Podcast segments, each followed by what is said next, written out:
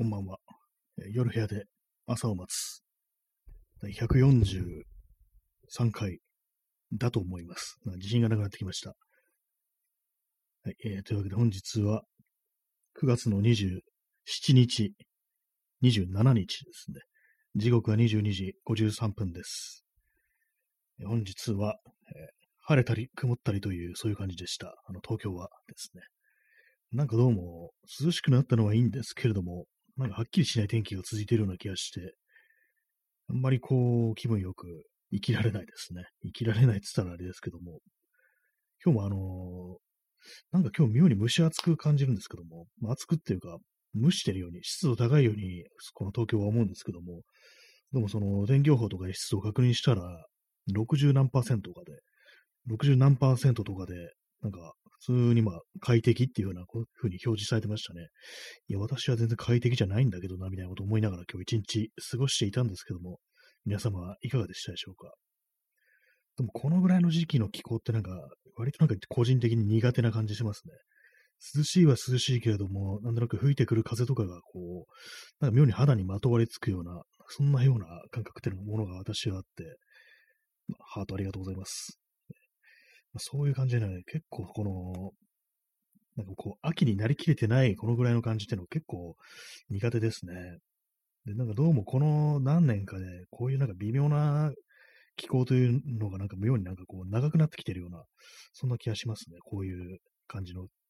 どうせだったらもうね、もうちょっと早くね、寒くなってくれてもいいんだぞなんていうふうに思いますけども、まあそれは私がこう暑がりだからそういうふうに言えるんだよって、こうね、寒いの苦手な人にしたら、ね、このぐらいでずっといてくれよなんていうふうに思うかもしれないですね。はい、えー、今日のタイトル画像なんですけども、これはですね、あの、杉吉春の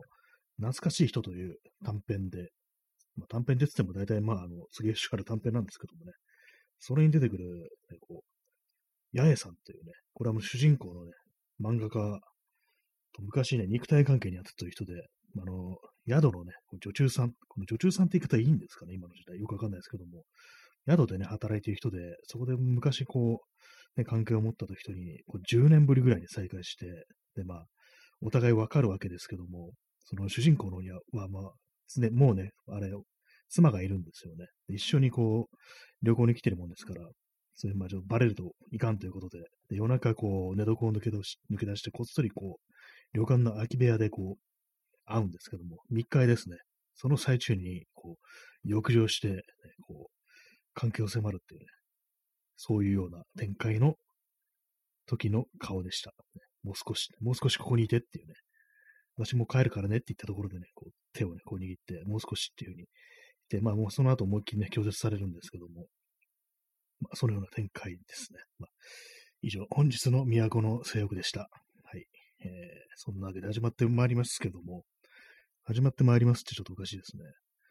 始まってるんですけども、今、傍らにインスタントコーヒーがあります。ミルクがなくなったので、またブラックに戻ってしまいました。やっぱりこう、ブラックで飲んでるとあまり濃く作るのは、あれだなと思って、またいつもの薄い感じのに戻っちゃってますね。なんかね、こう、薄いインスタントコーヒーって飲んでるとすごく、こう、飽きるっていうか、あんまりね、ここでまあコーヒー的な何かを飲みたいっていうぐらいのものであって、別に味なんか気にしてないっていうね、まあそういう人間ではあるんですけども、やっぱりなんかこう何杯も飲んでると何やってんのかなみたいな気分になってくるんで、あんまりね、こう、ブラックで薄いやつっていうのはそんな飲みたくはないんですけども、どめんどくさくって、ね、やっちゃいますね。これは前にも話したんですけども、あの、谷口次長の実験や家業っていうね、こう探偵ものの漫画で、こう主人公が探偵なんですけども、その探偵がこう、まあ、コーヒーが飲みたいけど、コーヒーを切らしてるっていう、ね、ことで、どっかなかったかなと思って探してもないんですよね。あ、そうだ、ここにあったと思って、こう、ね、台所のあの三角コーナーのね、ところに、こう、要は今までね、こう飲んだコーヒーの、こう、出し殻ですよね。あの、粉のね、豆ひいたやつ。すでにもう一回飲ん、一回飲んでるやつ。それをね、集めて、また、こう、ね、お湯を注いで飲むっていうね、ことをやるっていうシーンがありましたね。で、その時のセリフが、確かポール・ニューマンも映画の中でこうやってたなっていうふうに言うんですけども、さすがに三角コーナーの中入ってるとちょっと話が違うぞっていう、気がしますね。どっかその辺に放置しちゃったんだなと思うけど、ちょっと三角コーナーの中入っちゃうと、まあ、あれ、三角コーナーの講義のゴミ箱ですからね、こう広い意味で、あれは自分の中でゴミ箱に、こう、ね、類するものだというふうに思ってるんですけども、結構、あの、触るとぬめったりしてますからね、三角コーナー。まあ、そういう感じなんでね、あれはちょっとね、真似したくないな、ってことを思いました。探偵はそういうふうなことをするっていうね、なんかポール・ニューマンの昔の映画だと思うんですけども、名前忘れちゃいましたけど、ありましたね。なんか、見たことないですけども。はい、本日の探偵漫画情報でした。結構ありますね、いろいろこう、世の中、探偵ものの漫画っていうのは本当こんなあるんだと思うんですけども、今までね、そう探偵もので言ったら、まあ、あの、小説っていうイメージがあったりしましたけども、漫画というものも非常に多いっていうことを思ったりしますね。まあ、この放送で何回か話してますけども、あの、カリブマレー原作、川口海二作画の、ね、ハードルーズっていう探偵物があるんですけども、それはあの、キンドラ n ニミテッドで読んだ読んだんですけども、まあ、その流れで他の川口海二の漫画とかがいろいろヒットするんですけども、こ非常に探偵物が多いですね。なんでこんな、なんでみんな探偵やるんだこれみたいな感じでね、元こう、ね、アスリートが探偵になったりとかね、なんかこういう元なんとかが探偵になるみたいな、そういう展開ものが非常に良くって、まあ、他のね、作品は読んでないんですけども、まあ、そのうち読むと思いますというね、話でございました。なんか川口海二ってね、そんなになんか、まあちょっと、こういう言い方してあれですけども、あんまりこういいイメージがなかったっていうようなね、こう漫画家なんですけども、読んでみると割に面白いというか、なんか絵の感じも結構好きなタイプではありますねっていうね、まあそんなことにこう今更ながら気づいたという話でございました。えー、本日の、えー、川口海二及びカリブマレー情報でした。インスタントコーヒーを飲みます。今日はですね、あの、1時間やります。なぜかというと、昨日、今日はね、明日は1時間やってほしいという、そういうリクエストがございましたので、ね、その通り、今日は1時間やります。ただ延長チケットがないので、一旦この30分時点で、一時終了して、まあ、あの、昔のね、あの、黒澤明の映画ですよね。そうインターバルが入ってね、こう、スクリーンに休憩っていうね、でっかいあの、毛筆の字がね、こう、表示されるんですけども、これあの、普通に DVD とかで見てもね、その休憩っていう、そのね、の表示されるんですけども、確か。そんな感じでね、こう、その、ま、昔の映画のように相手に休憩を挟んで、こう、ね、また1時間やりたいと思いますね。本日は、そのね、お付き合いくださいということで、よろしくお願いします。えー、チャンスさん、待ってた。ありがとうございます。ね、謎のピンク色のキャラが、こう、サイリームを、もっと花束を持ってるっていうね、これなんかアイドルのライブに行ってる人というね、まあそういうことなんでしょうね、おそらくは。ね、待ってた。ありがとうございます。そして白い水さん、ふう、ありがとうございます。このなんか、さつまいも的なこうキャラクターがこう指を立てて、ふうって言ってるっていう、結構ね、面白いですよね。このなんか、あの、ラジオトークのこの、ね、キャラクターというか、なんかこの、え、えってなんか、結構不思議なのがたまにあったりして、たまに笑えるんですよね、結構。まあ、前も言いましたけども、なんか謎のなんかあの、よくわかんない怪獣みたいのが、こう、表示されて、で、それ、その脇に、セドンって書いてあるっていうね、この一切なんかニュアンスというかね、こう、どういう文脈なのか全くわかんないんですけども、なんかそれ面白くって、そのセドンが消えてしまったのがちょっと惜しいんですよね。セドンってなんだろう、モテネタあんのかなと思って、あの、ネットで検索したんですけども、なんか野球選手しかヒットしなくて、なんだよ、セドンってっていうね、感じのこと思いましたね。セドン、なんか怪獣みたいな、ね、絵があったんですよね。怪獣ってなんとかドンって、なんか割と、ね、いる気がしますね。とイメージですけども、まあ、そんな感じで本日はこう1時間ね、やりますという、そんな話でございました。ちょっと座り直します。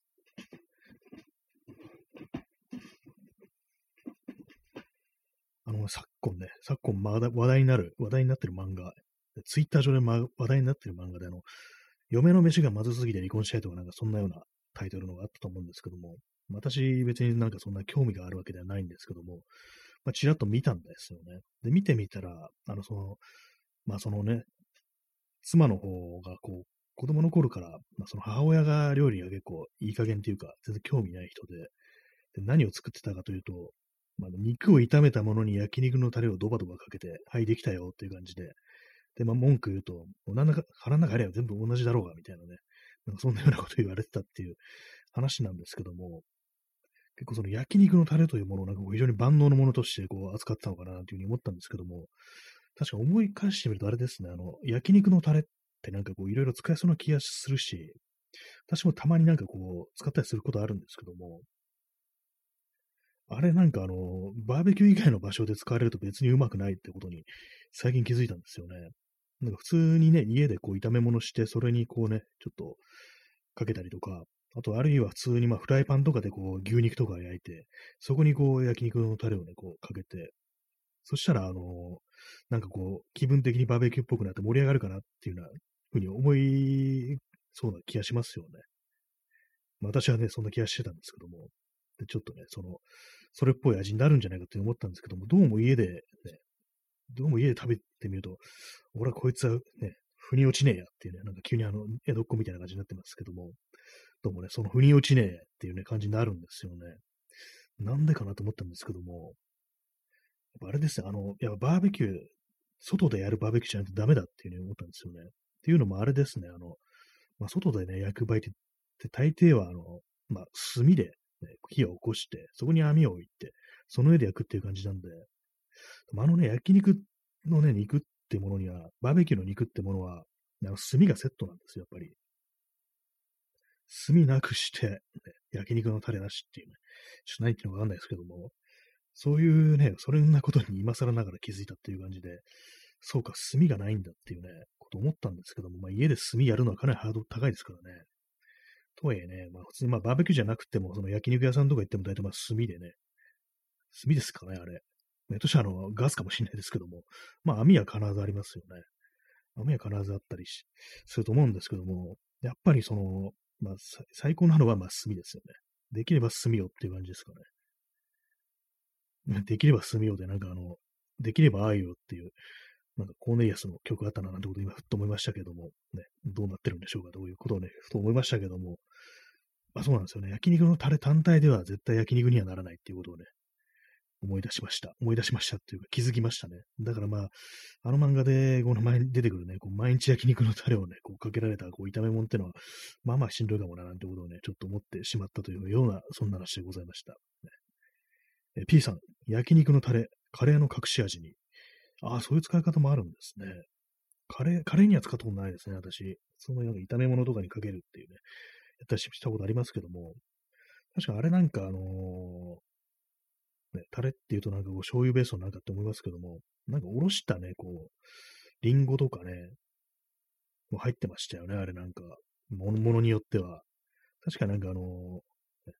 リンゴと蜂蜜ハウスバーモントカレーとか言ってたね、まあ、西城秀樹、まあ亡くなりましたけども、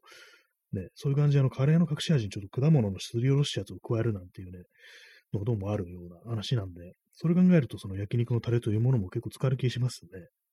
私まだやったことないんですけど、ちょ今度ね、気がついたらそれやってみようかと思ってます。ね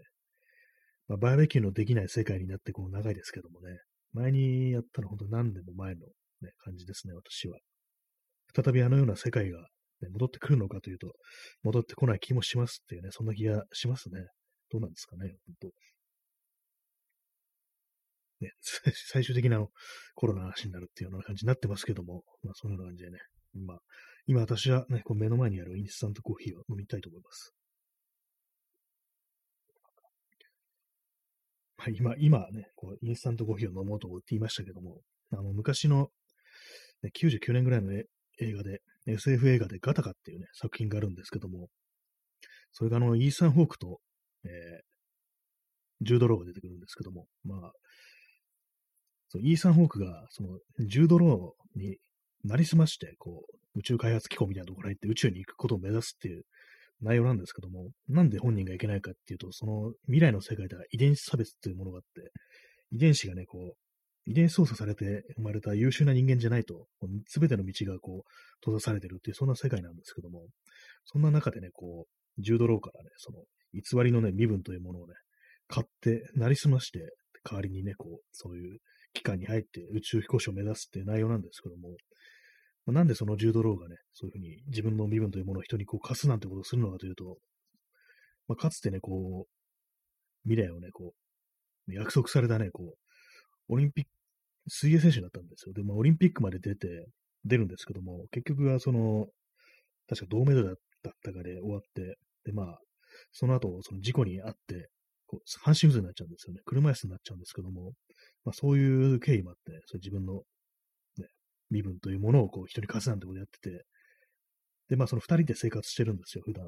そう同じとこ住んでないと結構いろいろまずいですからね。遺伝子検査っていうのもこういろいろこう、毎日チェックされて、血液とか、こう、いうものをね、ちゃんと調べられて、ちゃんとした、ね、誰がライスマしてないかっていうようなそういうことを検査されるんですけども、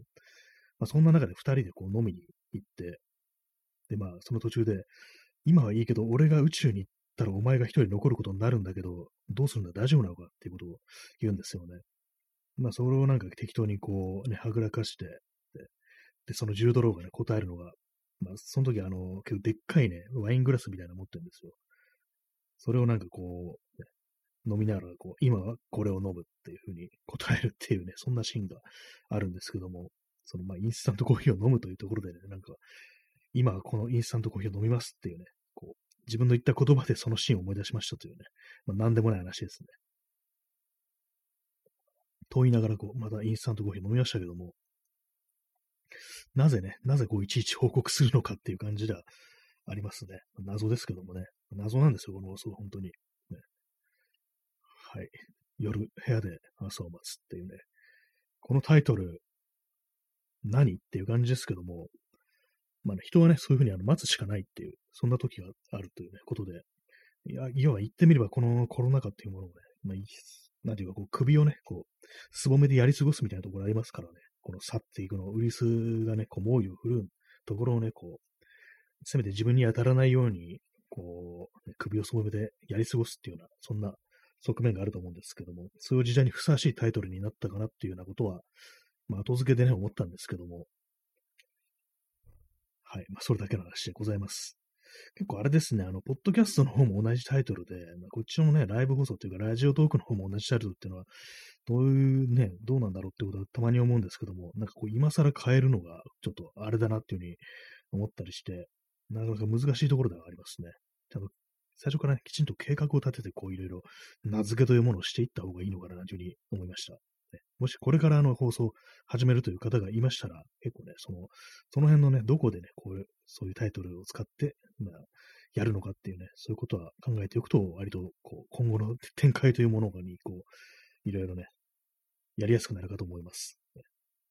まあ、とはいえ私もこれ始めた時こんなね、1年以上やってると思ってなかったですからね、まさかこんななんかあの、習慣化すると思ってなかったんで、ちょっとびっくりしてるようなところあるんですけどもね。今、ゲップが出ましたね。喋りながら飲み物を飲んでるとすぐゲップが出るっていう、そんなところありますけどもね。はい、えー、さっきのね、あの、バーベキューの話で、もう30分くらい持たせるつもりだったんですけども、マッハでこう、話し合って、話し終わってしまいましたね。まあ、バーベキュー、バーベキューね、バーベキューっつったら肉っていうのがまずありますけども、前にね、あの、ま、友人たちとバーベキュー行った時に試したことがあって、それがあの、スイカにちょっと穴をね、開けて、その皮の部分にちょっと、ちょっと一部分だけくり抜いて、そこにあの、確かウォッカだったかなんかを、ね、刺して、で、まあ一晩置いておくと。そうするとそのウォッカが、その、スイカの果肉に染み込んで、大変いい感じになるなっていうことを聞いたんですけども、なんか、それ私はね、そう食べなかったんですけども、なんか食べたね、友人から聞いたら、普通に食べた方がいいねみたいなね、なんかそんなオチになりましたね。結構スイカってなんか割となんか加工することによって、なんか人に後悔させるってそんな効果があると思うんですけども、前にね、聞いた話でも、あのスイカゼリーというものをなんかね、作って、こう、やったできたって感じでね、もうかぶりついたら、普通に食べた方がうまいっていうね、なんかそんなのがね、結構ね、あって、私のね、友人でもそういうのがいたし、なんかあの YouTube とかで検索すると、スイカゼリーを作って後悔してる人っていうのがまあまあいるっていうね、そんなことに気づきましたね。やっぱ下手にこう手を加えない方がいい果物ってものも、まあ、あるんだなと思いましたね。まあ、スイカね、結構ジュースとか、まあ、あれですけどもね、まだまだ大丈夫って感じでしたけどもね、まあ、スイカバーは、あれはまあスイカじゃないかって感じですね。別にスイカ加工してあれになってるわけじゃないぞっていうね。なんであのね、種の部分がチョコレートになってんだって話ですからね。あれはまあ苦しいですよね、なんかちょっと。まあ、あの、スイカバー多分1回ぐらいしか食べたことないですけども、まあ、あんま記憶ないですね。はい。私も、私結構ね、その辺の加工というものに対して、やっぱりなんか結構元の方がいいんじゃないかな的なことは結構思いがちな人間ではあるんで、結構ね、まあ、リンゴとかもありますよね。アップルパイとか、まあ、焼きリンゴとかそういうのありました、ありますけども、ありましたけれどもって言いましたね、今。ありますけども、あれもね、結構そのままね、普通に食べ、ね、リンゴ、ね、切って食べればいいじゃないってことを結構思うタイプなんですけども、まあね、そんな私でもね、あの、みかん、みかんの缶詰って結構ね、好きですね。たまになんかあの、昔はね、たまにあの缶をね、一個買ってきて、ね、一缶丸ごと食べるなんていうね、非常に贅沢なことをやってたんですけども、まあ、つっても大した量じゃないですけども、結構子供の頃ね、あのみかんの缶詰ってものが非常にこう贅沢に思えてたっていうのがあって、なんかこう大人になってからたまになんかそういうの買ってきて食べるってことしてたんですけども、ここまあ数年でまあやらなくなりましたね。まあ別にこう意味はないんですけども、なんかあんまりこうみかんの缶詰見なくなったような気がしますね。はい。みかんの話でした。あとあれですね、あの、夏みかんとかで、まだね、こう、甘くなってないやつ、結構酸っぱいやつを、砂糖、グラニュー糖にをまぶして、こうしばらく置いて、冷蔵庫の中に置いておくと、かなりいい感じになるという、ね、こう、豆知識があるんですけども、それはね、まあまあ、良かったですね、やってみたら。まあ、まあ、皮むくのがね、今日手間なんですけども、それは割となんかこう、酸っぱいね、酸っぱくてね、ちょっとこんまじゃななんていうのがあったら、もしね、そういう方いましたら、やってみてください。タッパーの中とかにね、こう、そのグラニューとかまぶしてね、入れておくと、かなりいい感じになるので、結構そういう、まあ、砂糖的なものをまぶすと甘すぎるんじゃないかって感じなんですけども、ちょっと酸っぱさと、それがちょうどよくね、マッチするような感じで、かなりこう、ちょうどいい感じに仕上がるので、もしね、酸っぱくて食えないっていうのね、普通に食べるのはちょっと厳しいぞっていうような、そう、柑橘系のものがあったら、それを試してみてください、なんていう、ね、そんな情報でした。はい、本日の柑橘類情報でした。柑橘類ってね、柑橘って変ですよね。なんだ柑橘って思うんですけどもね。柑橘類っていうと、なんかあのー、これちょっと汚い話ですけども、あの、猫の、猫のおしっこってまあ、まあ、人によっては嗅ぐ機会とかね、全然ないって人もいるかもしれないんですけども、私がね、なんか、猫のね、おしっこを最初に嗅いだとき思ったのは、なんかこれすごい臭いけど、これなんか柑橘系の臭さだなみたいなことをね、思ったんですよね。ちょっとはっきりとね、こう説明することは難しいんですけども、なんかどうにもね、これ、すごく嫌な匂いなんですけど、マキチって。他の動物よりね、強烈に匂うんですよ、なんか猫ってのは。なんかどうもね、なんかこの臭さ、柑橘系だぞみたいなことを思って、たまにね、なんかその、ま、消臭剤とかの、ね、が柑橘系のフレーバーを持ってたりすると、あ、猫の尻尾っぽいみたいなことをね、ちょっと思っちゃったりするんですよね。えー、本日の、えー、尿情報でした。はい。ありがとうございます。ね、そんな感じで、あの、バーベキューの話だけでね、こう、30分持たせるつもりが全然こう、出てこないっていう感じなんで、あれなんですけども、無理やりね、こう、食べ物の話をこう、重ねていくことによって、こう、なんとか話題をつなげていってるっていう、そういう感じなんですけども、なかなかね、こう、こういう情報だと、こういう世界だと、ま、外食とかもね、こう、するようなね、機会とかないですしね、あんまりこう、食べ物情報みたいなものもね、あんまりこう、出てこないような感じで、まあ、とはいえ私は元から、あのー、あれなんですよ、こう、外食とかあんましないタイプではあったんで、まあ、それでね、こう、そこまでこう気にするようなことでもないんですけども、とはいえね、こう、結構、まあ、昨日とかね、あの、新宿の街を思って、歩いてて思ったんですけども、まあ、やっぱりあの、この夜が早くなってるなぁなんてことはね、結構思いましたね。まあ、前もね、前からなんかそういうふうに、あの、お店が早く終わるっていうのが、ことはね、目に見えてたんですけども、でもそれがなんかどうも完全にこう染みついて、これがなんか状態化してきてるっていう、そういうね、感じのことはね、割に思いましたね。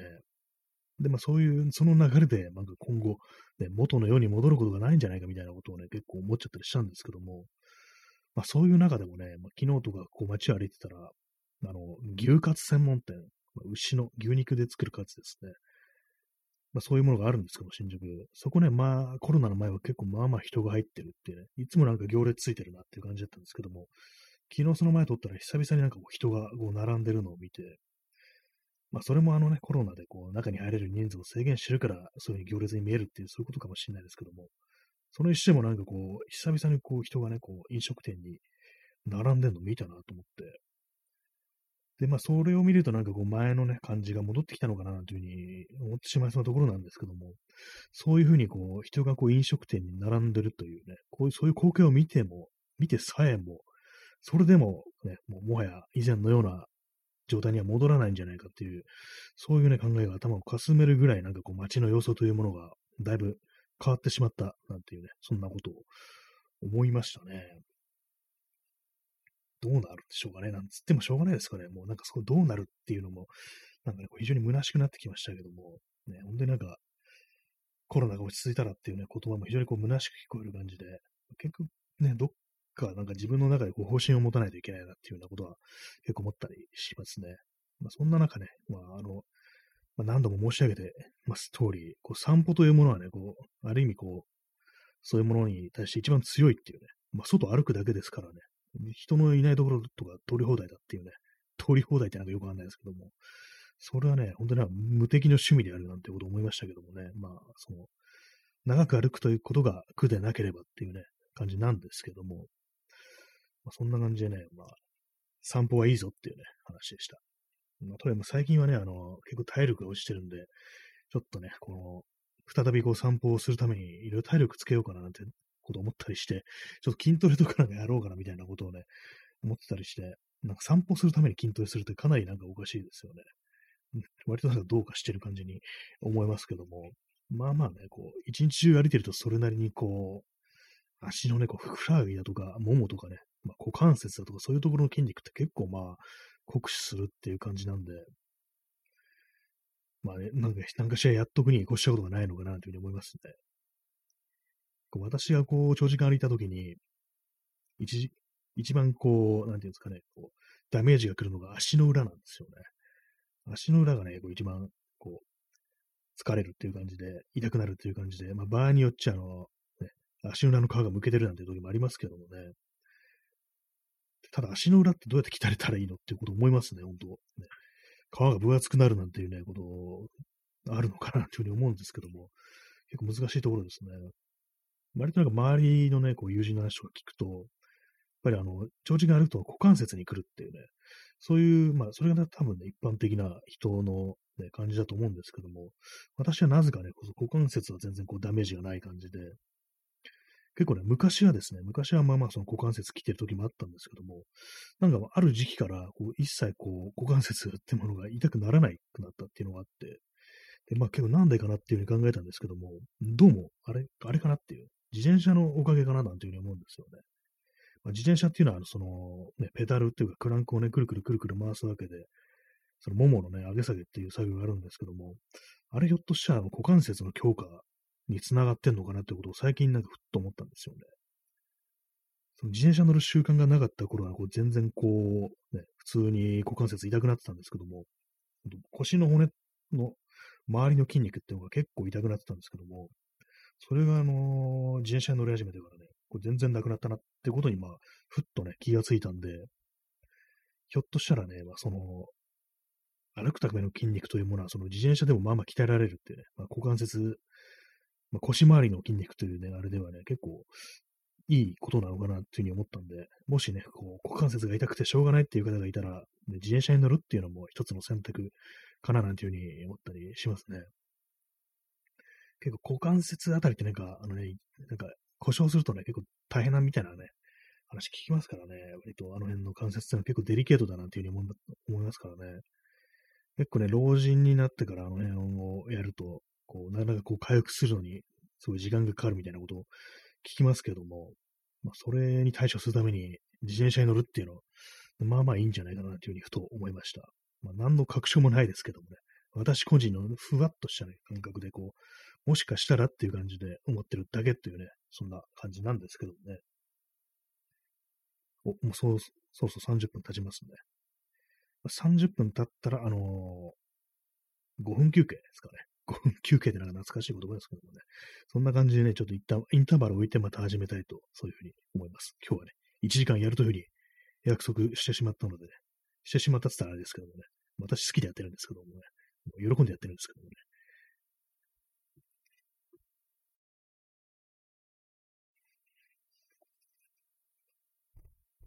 はい、えー、第2部、スタートです。休憩5分と言いながら、こう、何時に終わったのか、何時の時点で5、30分だったとか、こう忘れてしまい、なんかこう適当にあの、ね、まあ、23時半から再開すればいいだろうという感じになりました。まあ、5分じゃないくて10分くらい経ってるかもしれないですけども、この辺がね、まあ適当なのが、まあこの放送のいいところというね、そんな感じなんですけども、まあそんなところでこう第2部、ね、揃ったところで始めようなんていうね、こう、ドリフのなんか歌であったような気がします。揃ったところで始めようっていうね、揃うまで待つっていうね、非常に優しいなっていうふうに思うんですけども、第2部です。はい。えー、高校3年生の田山敏夫君は、大学受験を前にして悩んでいた。兄弟が多く、自分だけの勉強部屋がなく、気が散って勉強に身が入らないのだ。両親に悩みを訴えると、父親の正一さんは、ちょっと無理してマンションでも買おうやないか、と言ってくれた。敏夫君の将来を思う親心である。早速一家を挙げてのマンション探しが始まり、間もなく大阪郊外の千里に、新築で広さも値段も手頃なマンションが見つかった。と言っても、手元にそんな大金があるはずはない。が、正一さんは、一応は課長の会社クラスだから、すいません、会社の課長クラスだから、退職金を担保に借金をし、さらに銀行からもお金を借りて、ようやく入居にこぎつけたのだ。無論、敏夫君の喜び方は大変なものだった。念願の勉強部屋が、やっと自分のものになったのだ。頑張っていい大学に入ろうと決心したのは言うまでもない。敏夫君の部屋は、引き戸を開けて正面の左側に机を置き、右側の壁に沿って本棚を二つ並べた。しかし、その本棚の上の壁のあたりの空間が、ちょっと寂しいように思えた。初めて手に入れた自分の部屋だけに、少しでも居心地が良いようにと、そこに額をかけて飾るようにした。しかし、二、三日すると、かけ方が悪かったのか、額が落ちてきた。釘が弱すぎたのかなと、今度は前よりもずっとしっかりした金具で止め、再び額をかけておいたが、その日のうちにまたまた額は落ちてしまった。お前のかけ方が悪いんや、と、父親の正一さんがさらに強い金具でがっちりと止めてくれた。これで安心と思っていたが、なんとその夜、ガタンと音がして、額はやっぱり落ちてしまったのだ。壁が弱いわけでもないのに。両親も敏夫君も、その時になってうがく、常識では考えられない、不思議な何かを感じ始めたという。三人がそれぞれ心の中で、この壁には何かをかけてはいけないのでは、と思い、額はかけないことにした。それから数日経ったある夜、信じられないことがその壁面で起こった。コンクリート建築なのに、壁の前あたりでいきなりパシッという生木を引き裂くような音がするのだ。その音が何とか聞こえてきてはまた消える。壁の向こうに部屋はなく、また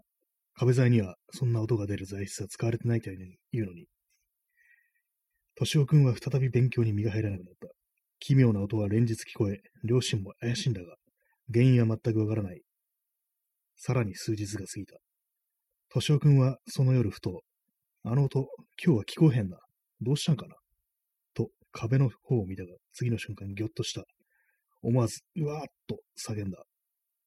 部屋に駆け込んできた両親も、はっきりとそれを見た。額をかけようとした壁の上に、どす黒い血のような影がくっきりと現れ、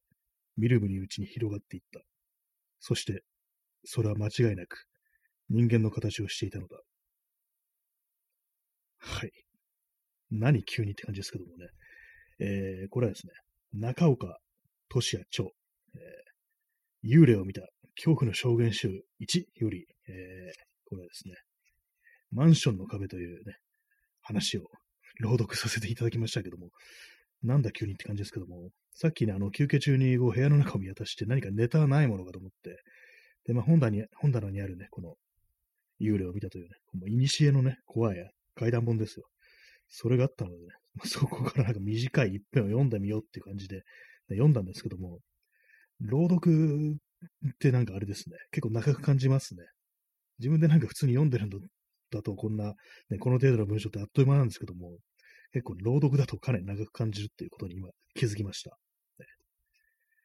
この幽霊を見たんですけども、昭和51年4月31日初版発行ですね。昔の、昔の話だねって感じですね。今、森田同士ですけども。まあ思ったんですけど、なんかこれなんかすごい地味なね、地味ななんか怖いう話だなって思ったんですけども、ね、釘がね、釘打っても落ちてくる、額が落ちてくるっていう感じなんですけども、最終的にね、こう、人の形に血の染みがこう現れるなんていう形で、ね、そういう話なんですけども、ね、特にあの、なぜそんなことになったのかということがね、一切書かれず終わるというね、まあ、この本こういう話が多いんですけども、まあ、このね、この話にはね、この本には89編のね、怖い話があるんですけども、これあの、いずれもすべて本当に起こったことだというね、そういう触れ込みでね、こう、書かれてる本なんですけども、まあそういうわけなんでね、まあ、現実問題ね、何があったからね、こういう、こういう言われがあったからこういう怖いことが起きたんですっていう、そんなもね、わからないようなことが多いですからね、まあ、これもある意味リアルなのかななんていうふうに思ったりした、そんなわけでございます。はい、えー、チャンツさん、拍手。ありがとうございます。ね、ちょっといきなり拙い朗読をしてしまいましたけども、結構ね、止まりますね。突っかかりますね。やっぱ読むというのは難しいものですだと思いますね。息継ぎが難しいですね、ほんとこう。なかなかね、こう、この、ここでこう、スッと息を吸ってね、うまくこう、スムーズに読んでいくなんていうことがね、こう頭では考えるんですけども、なかなかこう、本当にやるとね、なるとね、こう、難しいなんてことをね、思ったりしました。ね、そしてね、ちょっとしたね、こう、間違いというものが、結構、読み違いというものをなんとなくしちゃいますね。これ何度かね、この音っていうね、こう、単語が出てきますけども、それを私なんですか、男っていうふうにね、なんか言っちゃったりしてね、なんかこう、朗読というか喋ることと読むことっていうのは結構違うんだっていうふうに思いましたね。で、ちょっと前のあの、私のね、自分の放送をね、聞いてて気づいたんですけども、後から、あの、武田鉄矢の話をしてる回があったんですけども、その中で一回ね、あの、武田鉄矢のこと、武田真治っていう風に間違って言ってましたね。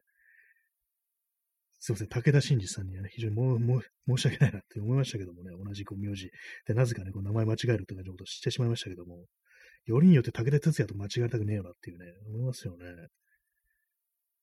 はい。でなんかこう、その時でも本当不思議だったんですけども、自分の中で全然ね、普通に頭の中では武田鉄矢っていう風に言ったつもりなんですけども、聞き直すと武田真治になってるんですよ。なんか怖かったですね、あれ。全然こうね、自分のなんか、自分の脳がなんか自分によって騙されてっていうのはそんな感じがして、で何故武田真治が出てきたんだって感じですけどもね。まあ、でもこういうこと多分ね、結構あるんでしょうね。前にあの友人と話してて、その時あの竹中平蔵の話になったんですよ。ね、竹中平蔵の、まあもちろんね、こう、互いにね、こう、悪口をね、こう言ってたんですけども、喋りながらね。そのね、うちね、その友人がね、あの、一回あの、竹中直人っていうふうに間違えたんですよ。で、なぜかその時私すぐね、突っ込めなくって、いや、竹中直人じゃないからっていうふうに言えなくって、なんかそれスルーしちゃったんですけども、多分本人ね、その友人本人多分気づいてない感じだったんですよね。まあ、そんな感じで結構ね、その言い間違いっていうのは、その言葉、読むだけじゃなくってね、喋るということにおいては結構その言い間違いってまあまあね、やっちゃいがちで、しかもそれ言った本人気づけないっていうね、そういうことがどうもあるみたいですね。ちょっと不思議な話でしたね。あれも一つの怖い話ですね。えー、P さん、武田鉄矢の男らしさと武田真治のマッチョさ。あ、確かにその辺はそうですね。武田真治、マッチョですからね。なんかあの筋トレ番組、なんかありますよね。まあ確かにすごいがっていうふうに思いますけども、なんかこう、あんまね、こう、マッチョなイメージなかったのが、なんか急にあの筋トレとかを、に凝り出して、マッチョになったっていう、そういうイメージありますけども、まあ、ただね、まあ、竹鉄哲也のね、こう、有害性に比べると、まあ、可愛いもんなのかな、というふうに思いますね。なんかあの番組、あの番組ってのは私なんかねリアルでね、こうテレビ持ってないんで、普通に見たことはないんですけども、なんかいろいろ何人か出て、なんかそのうちの一人のなんか人がなんか結構ツイッターで炎上したみたいなことが前にあったような気がするんですけども、なんかそれに比べると武田真治はね、なんか、なんか逆にね、なんか全然どういう人か全然知らないですけども、なんかマシかななんてことをね、ちょっと思っちゃったりするようなね、よくわかんない感覚っていうのがありますね。で、前になんか、なぜその武田鉄矢と武田真治を間違えたかなっていうと、一つ思い当たるところがあって、そのね、あの、話をする前日ぐらいに、YouTube で、あの、武田ね、真治と豊川江戸寺の昔のね、ナイトヘッドっていうね、なんかあのー、何なの？心霊物なのかなあれは。超能力者か心霊者かね、どっちかわかんないんですけども、なんかそういうふうにね、霊能力的なものがある。兄弟のね、話っていうね、そういうのがあって、まあ、それがなんかたまたまこういろいろ検索してたらヒットして、そこであの武田信条を見てたんで、それであの間違えて武田、武田鉄矢と武田信条間違えたのかななんてことを思いましたね。まあ、そんなわけで、まあ、武田真治さん許してくださいというね、話でございましたね。まあ、どういうね、どういう映画か、映画っていうかドラマなのかな、元は。知らないんですけども、なんかこう、霊が見えるみたいな感じのね、展開で、で、まあ、豊川悦司がこう、ね、霊を見るんですけども、で、そのまあ、付きまとってくるね、こう霊に対してね、こう、何が目的なんだみたいな、こう、詰め寄るんですけども、そしてはっと我に返ると、そのね、自分が霊だと思って罪を伝えてが、小さいね、女の子だったみたいなね、そんなね、あれが、動画があって、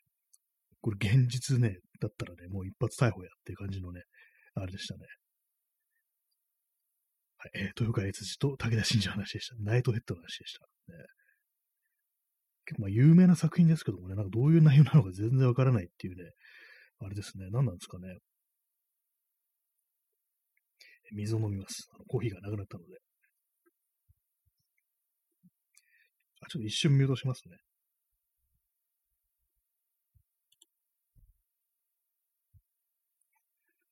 はい、えー、戻りました。ね、ちょっと外してましたけども。ナイナイトヘッド、なんだ、なんだったんですかね。ちょっと今、検索して見てみます。多分なんかあの、90年代後半ぐらいだったような。なナイトヘッド2041ってなんか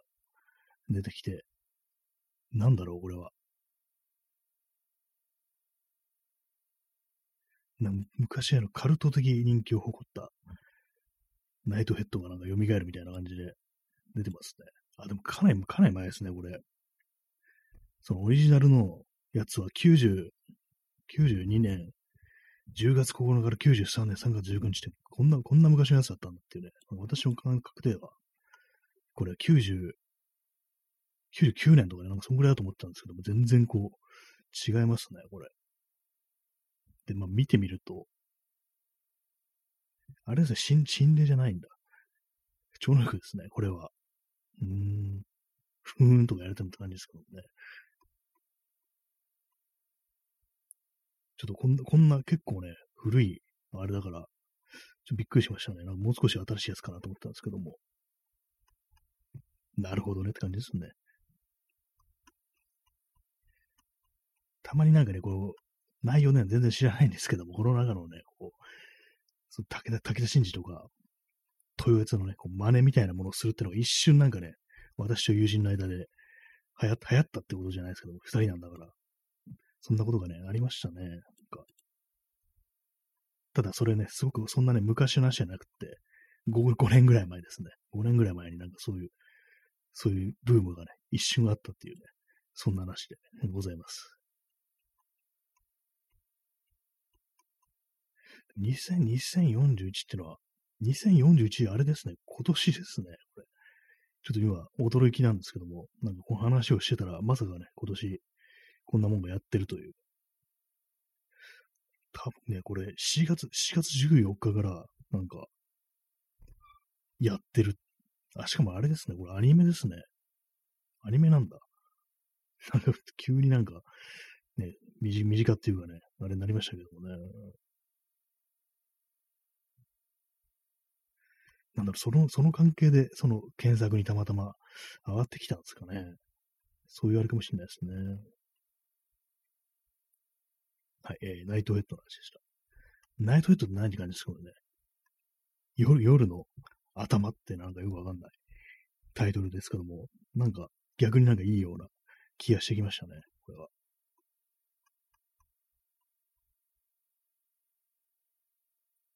はい、えー、ちょっと一瞬あのミュートしますね。はい、えー、戻りました。えー、ちょっとなんかバタバタしますね。ま、そういう感じで、特にあの、ナイトヘッドの話をする方 放送ではないんですけども、なんかやっぱりね、こう、話がね、話題がないって言うとやっぱ怖い話に限るんですよ。やっぱり。で、まあ今ね、こう、さっき読みました、この、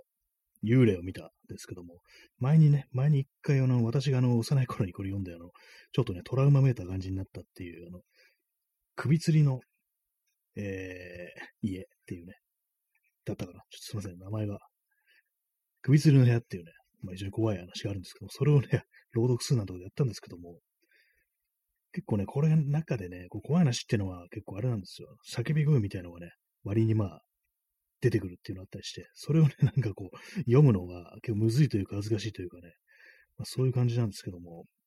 なかなかね、朗読ってかなりこう、スキルが必要とされるなっていうふうに思いました。結構そのね、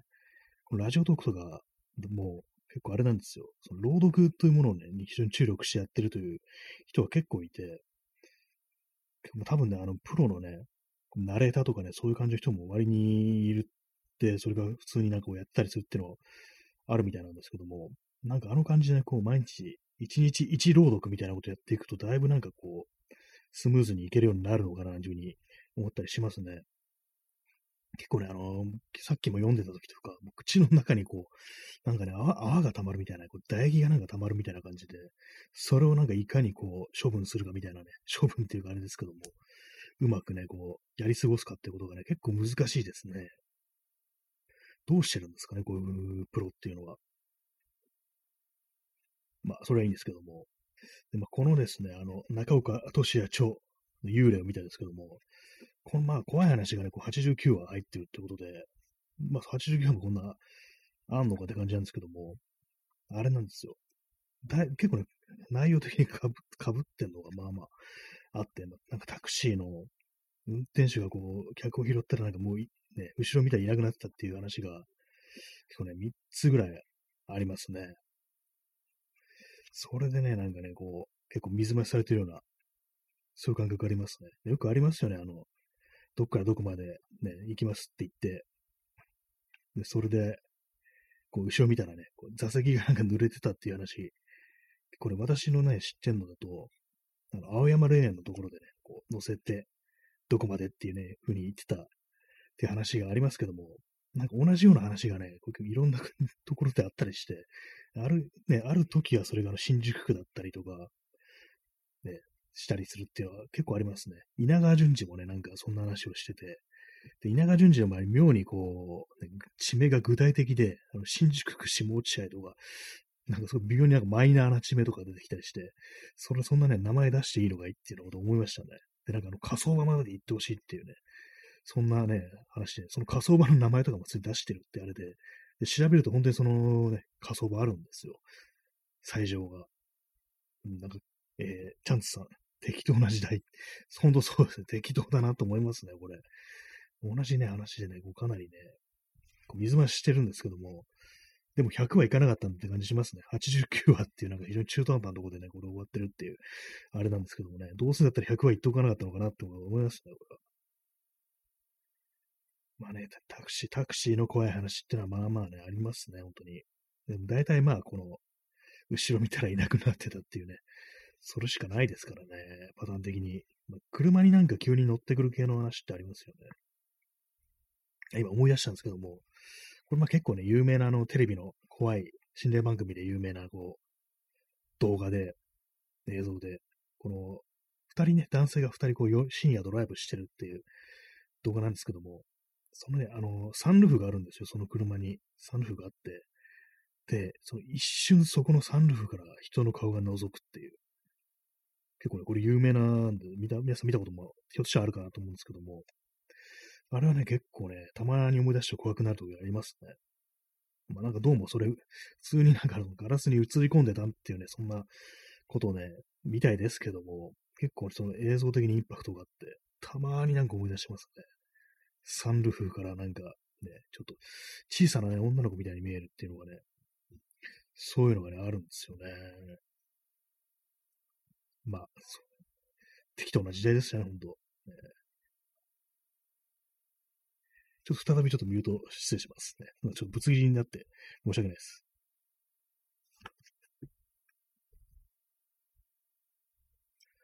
えー、戻りました。えー、ちょっとかなりぶつ切りな感じになってますけども、後でね、こう、カットしよう。これ今生だとね、全然普通に聞こえてる感じですけども、割にね、こう、後から録、大体まあこれパソコンで同時にやってるんですけども、そっちだとね、結構後からカットしたり音がね、いじれるんで、だいぶ気楽であるんですけども、こっちだとかなりまあ、リアルタイムってことでね、まあちょっと前のあれだと、なんか声がいつもより年取ってるみたいな感じで気になってるっていう時ありましたね。あ、そう、あれですね、あの、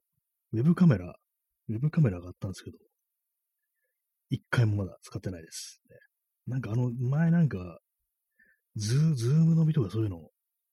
あった時代、あれ何だったんですかね。結構あの、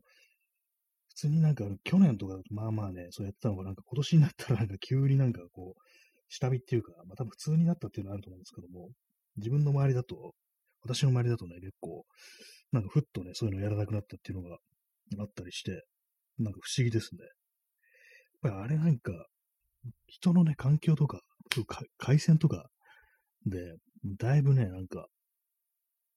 あれなんですよね。こう、音がなんか、ちゃんと聞こえないみたいな、そういうことがあったりして、なんか本当映像が結構ね、止まったりしてるみたいなことがあったりして、えー、さちょっとミュートします。はい、えー、戻りました。何の話でしたっけ？あ、そう、ズームですね。ズームの見てもがなんかね、こう失えた感じなんですけども、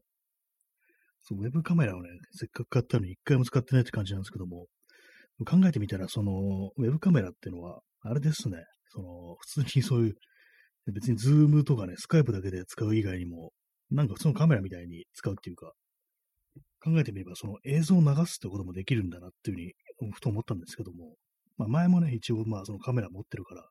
別に動画とか撮るのは普通にできるんですけども、なんかこう、なんか手元を、手元を映しながらなんか配信するってこともできるのかなと思って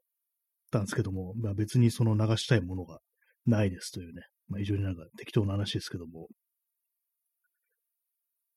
なん、なんですかね、結構そう、私あのね、ウェブカメラ買ったけどつけてないんですよ、普段の状態では。こう、ケーブルをね、こう、挿してないんですよね。使うときだけ、まあ、挿せばいいやって感じであれなんですけども、結構ね、ノートパソコンとかだと一体化してるから、それもね、私はそのノートを使うときは、あの、塞いでるんですよね。そのマスキングテープみたいなのを前は貼ってて、今ちゃんとスライドするとね、こう、カメラがね、のレンズが見えるってやつにしたんですけども、前はなんかね、こう、ふとした瞬間になんかこう、乗っ取られて、見えたりしたらどうしようっていうね、こっちを、こっちを無防備な瞬間ってものがね、